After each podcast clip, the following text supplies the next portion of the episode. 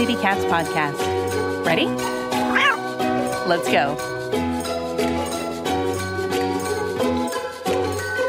Welcome to the Community Cats podcast. I am your host, Stacy LeBaron. I've been involved helping homeless cats for over 20 years with the Merrimack River Feline Rescue Society. The goal of this podcast is to expose you to amazing people who are improving the lives of cats. I hope these interviews will help you learn how you can turn your passion for cats into action. Today, we're speaking with Keoni Vaughn. Since 2014, Keoni serves as executive director of the Lanai Cat Sanctuary. He oversees a staff of six who provided daily care for more than 575 cats. Prior to joining the sanctuary, he has served as the vice president and director of operations of the Hawaiian Humane Society, where he oversaw a staff of 50, ran the admissions, shelter adoptions and partnerships, lost and found, and animal care services at Hawaii's largest shelter, where more than 30,000 animals would arrive in need every year. Before that, he served as the head of the organization's investigations and rescues division, where he busted puppy mills, fought for stronger animal protection laws, and worked with prosecutors and police to bring abusers to justice. Keoni has rallied a following to Lanai Cat Sanctuary social media platforms through innovative content and engagement, as well as working with travel media, including Bored Panda, LA Times, Expedia, Huffington Post, BuzzFeed, and Country Living to create videos that have gone viral with multi-million viewership. He has positioned the sanctuary as the number one attraction in Lanai as voted by the users of TripAdvisor. Keoni serves on the board of directors for Crime Stoppers Honolulu and is a member of the Federal Law Enforcement Foundation. Born and raised on Oahu, he lives with his two rescued street cats and his wife Jackie and son Hunter in Honolulu. Welcome to the show. Aloha. it's uh, it's ironic. Here you are in, in beautiful Hawaii, and I'm up here in snowy Vermont. So I am very jealous of the weather that you're having right now, and I'll be even more so when I'm uh, shoveling out my car tomorrow morning. thanks for thanks for having me on, Stacy. Not a problem. And I would like to wish our listeners a, uh, a happy new year too. So. Well, Keoni, I would love to find out how did you develop your passion for animals and how did you get involved in the sheltering and nonprofit world? Well, it's all started when I was a kid. I was uh, born and raised in Oahu and surrounded by show dogs. And I showed dogs professionally, interesting enough, from when I was uh, about seven years old till uh, about 20 years old.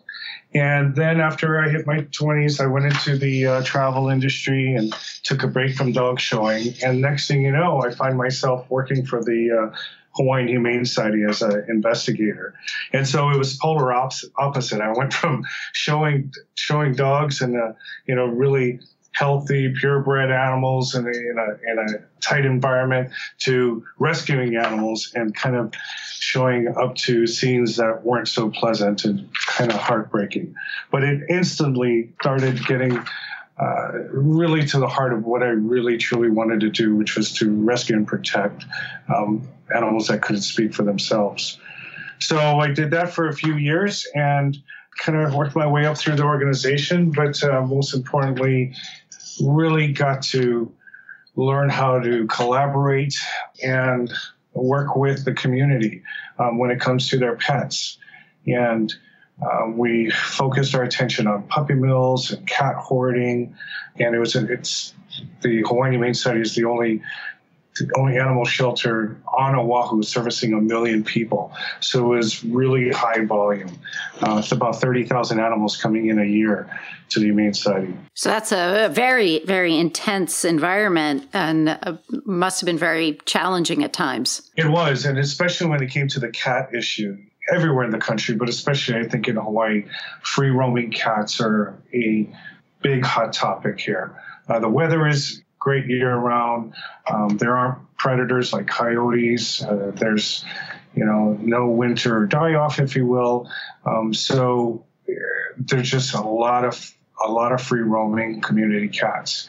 And so a bulk of my time was trying to uh, collaborate with housing associations, working with uh, colony caregivers, and a lot of mediation um, but also trying to develop uh, more programs to give the uh, public access to lower cost solutions to spay neutering. And so now you're at the Lanai Sanctuary. Can you tell me a little bit about that? Yeah, so I got this great opportunity. I really feel is an opportunity of a lifetime to go work on Lanai, which and Lanai is one of our main Hawaiian Islands. It's the most remote and probably it only has uh, 3,000 people on the island, one gas station, no uh, traffic lights, no Starbucks. Uh, its main industry is uh, tourism. Prior to that, it was pineapple. yeah, so it went from going to supplying the world's pineapple to a travel destination. Um, but interesting enough, there was a cat sanctuary there, and so I was given the opportunity to go work on Lanai and try to make a difference, and quite honestly, try to solve a cat overpopulation issue. And I figured that if there's any place in this country where it has the best chances of being successful, it would be on Lanai. Again, a small human population, limited resources, but just for the fact that there are only 3,000 people on the island um, and the, the uh, pets were not abundant, there was an opportunity to kind of jump on it and make that that leap of faith. Um, so I met Kathy Carroll. She was the founder of the Cat Sanctuary. It actually started in 2004. when She moved to the island from Chicago, her and her husband. A uh, cat stumbled across her doorstep and needed to be seen by a veterinarian. And so she started asking around town, you know, where's the veterinarian? And she quickly found out there hadn't been a veterinarian living on the island for about 50 years. And in order to take the cat to a veterinarian, she'd have to jump on the ferry and take the ferry from Lanai to Maui, then rent a car and take the cat to a veterinarian in, in Maui. Uh, well, long story short, she did that, and the veterinarian said, "You know, gosh, there's a huge cat issue on the island of Lanai, and I wish somebody would do something about it." So she looked in the uh, mirror and said, "Well, what better person is myself?" good on her because what she did was she really recruited uh, veterinarians and volunteers from Maui to come over, and she uh, did a trap neuter in return from 2004 to uh, roughly 2006. And uh, she did quite a few cats, over a thousand cats, and that's that's quite a bit. That's huge. You know, not knowing anything about animal sheltering or spay or neuter, she kind of learned as she went on. And then 2006, uh, Natural Resources and the conservationists stumbled across um, some native and endangered birds, a huge colony up in the mountains, and found that the uh, the cats were predating on the birds, and uh, they were going to, you know, eradicate the cats. And she convinced them to give her a 30 day stay to go up in the mountains and trap as many cats as she can in the specific area and relocate the cats. But she had nowhere to take these cats. And so she took the cats, uh, she convinced the Four Seasons, there's two hotels on the island, and they're both Four Seasons. so she convinced the Four Seasons to give her one of the horse corrals and turn it into a makeshift holding area, if you will. And she went from 25 cats to 100 cats, and within a year, of course, they were all, you know, spayed or neutered, but she kept having to trap from the specific area. 2009, she moves from this corral to the sanctuary we're at now. And when I took over in 2014, uh, we were at 350 cats. Um, and to the best way to describe it, it's an open air park like uh, environment. We don't have cages. Uh, it's just a perimeter fencing, so they're kind of in their uh, natural habitat, if they will. So they're loving it, and We've recently expanded and we're up to 594 cats. Wow. So I just want to ask a question. You, you, why do you need to expand? I mean, why are you adding cats is it just i mean how are more cats your island is pretty well contained. How how are more cats appearing unless are people bringing unsterilized cats onto the island or or you know what what's sort of happening in your environment? Well as you know cats reproduce at a, an alarming rate. So what we're trying to do is really just try to remove every single cat off the landscape and bring them into our sanctuary and that's a huge task. But we don't believe that people are bringing in more cats Um, there's a pretty strict policy on island with uh, um, cats that are owned uh, must stay indoors, it must be spayed or neutered, microchipped, etc. So these are just the cats. We focus most of our attention on the uh, cats up where birds, uh, the native birds and endangered birds are are living and breeding. So we're providing that safe environment for those birds and bringing the cats in. So these 95% of the cats that are that come to us are truly feral. So they're skittish, don't like to be touched, that kind of personality, or or so they don't have any domesticated side to them. Correct. So 95% of the cats that come to us have never seen a human uh, before. So the good news is, though, out of the 95% of the cats that come to us right now, we're at a population of about 40% that are, are socialized. Um, and the 60% that are still unsocialized or, or feral. And, you know, coming from working for a high volume traditional shelter for about 10 and a half years, that is one thing that has really kind of inspired me and um, quite honestly changed my view a lot. Uh, mm. You know, with the luxury of time, some of these, well, 40% of these feral cats can become socialized and find homes. And that's something that, you know, 10 years ago, I would have said, no way, that's not possible.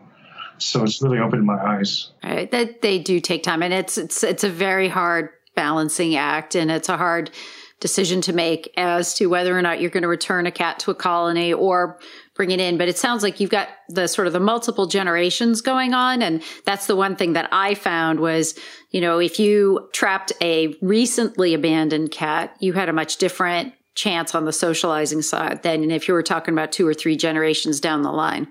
Right. And I think it's important to note that on our our island's extremely unique. So one of the ways I'm not sure if the you know your listeners are aware of this, but in most places, the fish and wildlife or the natural resources who are bound to protect the native birds and native species trap cats in really really remote areas, and you know they they euthanize the cats, and typically it's by gunshot.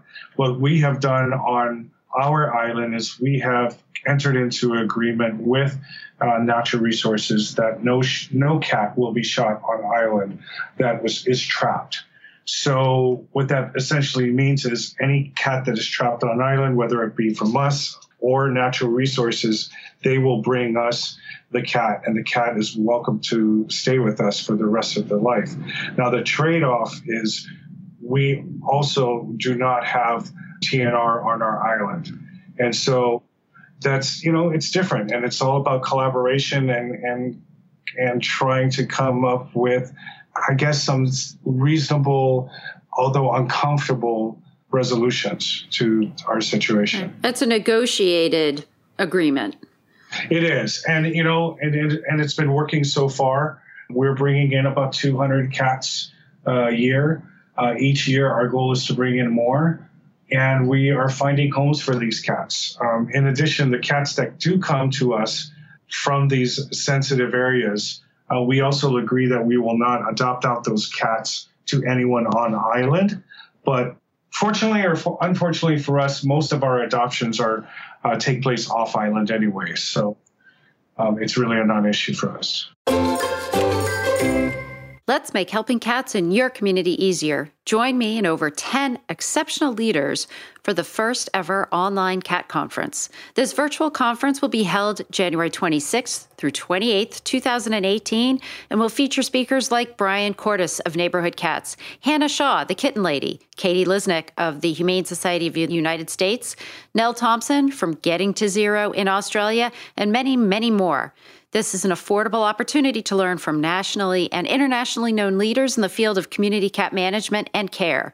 To find out more details, please go to www.communitycatspodcast.com and sign up today to register. Fees go up on December 1st. Let's make helping cats easier in your community. The Community Cats podcast will soon be a year old with over 200 episodes profiling amazing people who are all making a difference in the lives of community cats. If you would like to support the show but not be a sponsor, feel free to contribute to our efforts by going to www.communitycatspodcast.com and follow the donate link. Help us to continue to provide excellent programming. Do you aspire to get to zero population uh, or zero unsterilized population, sort of outside of the sanctuary? Yeah, I mean, I would love to work myself out of a job. That would be the that is the ultimate goal to to make sure that every free roaming cat is removed and brought into our sanctuary or find a home. We, you know, as you know, there's no formula that I'm aware of that can determine how many cats per square mile are there. Um, there's a lot of uh, estimates out there, but we're going to keep going until we either don't have the resources or can't trap any cats. And even then, we're going to continue to trap. And you know, we have seen a it, it has started, especially in a lot of areas, started to become really challenging to trap some trap cats. So that's a good sign for us. So in Newburyport, where I worked for about 20 years, um, we started out with 14 feeding stations and over there were over 300 cats in a very small area, and there aren't any now. So you know, by about 1998, we had the area pretty much under control. So I was just wondering if you have like dedicated feeding station areas so that you can monitor the cat population is uh, so that you get a sense that sort of tribal knowledge of what your population might be out there or is it just too big of an area to you to be act- actually able to do something like that? Well, we do have various explosions of cats, if you will. We do send out, uh, we do put up uh, trail cams um, to monitor the area. But you know, to put everything in perspective, we have six staff. Right, right, right. so our our main focus, quite honestly, is caring for the 600 cats that we have, mm-hmm. and we rely heavily on the Natural Resources Department, um, as well as a, a few resident island residents to do the trapping for us. So if we had more resources, we certainly would deploy them in other areas. But what we do, um, I think, really well is targeted trapping. So we there are certain areas that we focus on. For example, we last year we focused on the abandoned nursery, and uh, in 18 months we brought in almost uh, about 220 cats. Wow! So. Of course, we're still trapping there to make sure that we've gotten them all, but we haven't caught a trap there, a cat there in a long time. I can see a uh, Trapper's Holiday being put together. Yeah, yeah, that would be wonderful. Some of my New England trappers would really like a, a trip to Hawaii to go trapping because trapping in New England winters is not fun. Yeah. yeah, especially in this time of year, right? exactly. And especially February. It's just, it's no fun to trap, even though we do it because the cats, the female cats aren't pregnant in February. So it makes the surgeries really easy, but it's not fun really to trap in the middle of February with all the ice and the cold and recovery and all that stuff. So it, there's challenges in, in, in all environments. It, this partnership or this, you know, agreement with the bird folks and that balance. I know it's a really hot topic. It's a big issue. A lot of people have very strong opinions, you know, in different, different directions. In terms of island examples, we've done a lot of TNR in Nantucket and Martha's Vineyard, and those islands have very progressive trap neuter return programs there it's it's just very interesting to see the different models. Do you foresee this model of yours actually being able to be replicated in other locations? I think components of the uh, the sanctuary uh, is definitely doable in certain communities under certain conditions. In fact, I I wrote an article on our website about building sanctuaries, and you know it's not for everyone. It takes a lot of thought. It takes a lot of time. We didn't start, you know, with 600 cats. I mean, like I said, Kathy started with 25 cats, and over the years we have been able to grow our sanctuary based on our resources. And every year we struggle. We don't have electricity. The only utility we have is uh, running water. And so, but what it has taught us to do is everything high quality yet really efficiently. And our CAC per cost per year is roughly about $700, $750 per cat. That's very reasonable coming from somebody who's run a sanctuary. That's actually a very reasonable cost. Yeah. So, I mean, I, I think it is, I think it is doable. You know, it's just a matter of what's right for your community. And I think the really important thing is you really need to sniff out the numbers. Um, I get a lot of requests to for, to help people build sanctuaries and start sanctuaries and and whatnot. But you know, you really need to sit down and evaluate your scenario and start slow. Never take in too many that you can properly care for. Right, right. So, if someone wanted to come and visit the Lanai Cat Sanctuary, what would happen? So I'm glad you asked. So we're in the middle of nowhere in the in the Pacific. um, fortunately for us, we so our um, sanctuary relies solely on uh, visitors. So 95% of our donations come from off island, um, and that translates to in the last 12 months we've had 9000 people visit us. Oh my goodness. Yeah so that we're very proud of that. But it's really simple. If you're coming from oahu you can catch a uh, commuter plane over for you know uh, it takes uh, 20 25 minutes to get to the island. Or if you uh, go to Maui and happen to vacation in Maui, you can jump on a ferry ride, and it's a beautiful ferry ride, about 45 minutes to our island.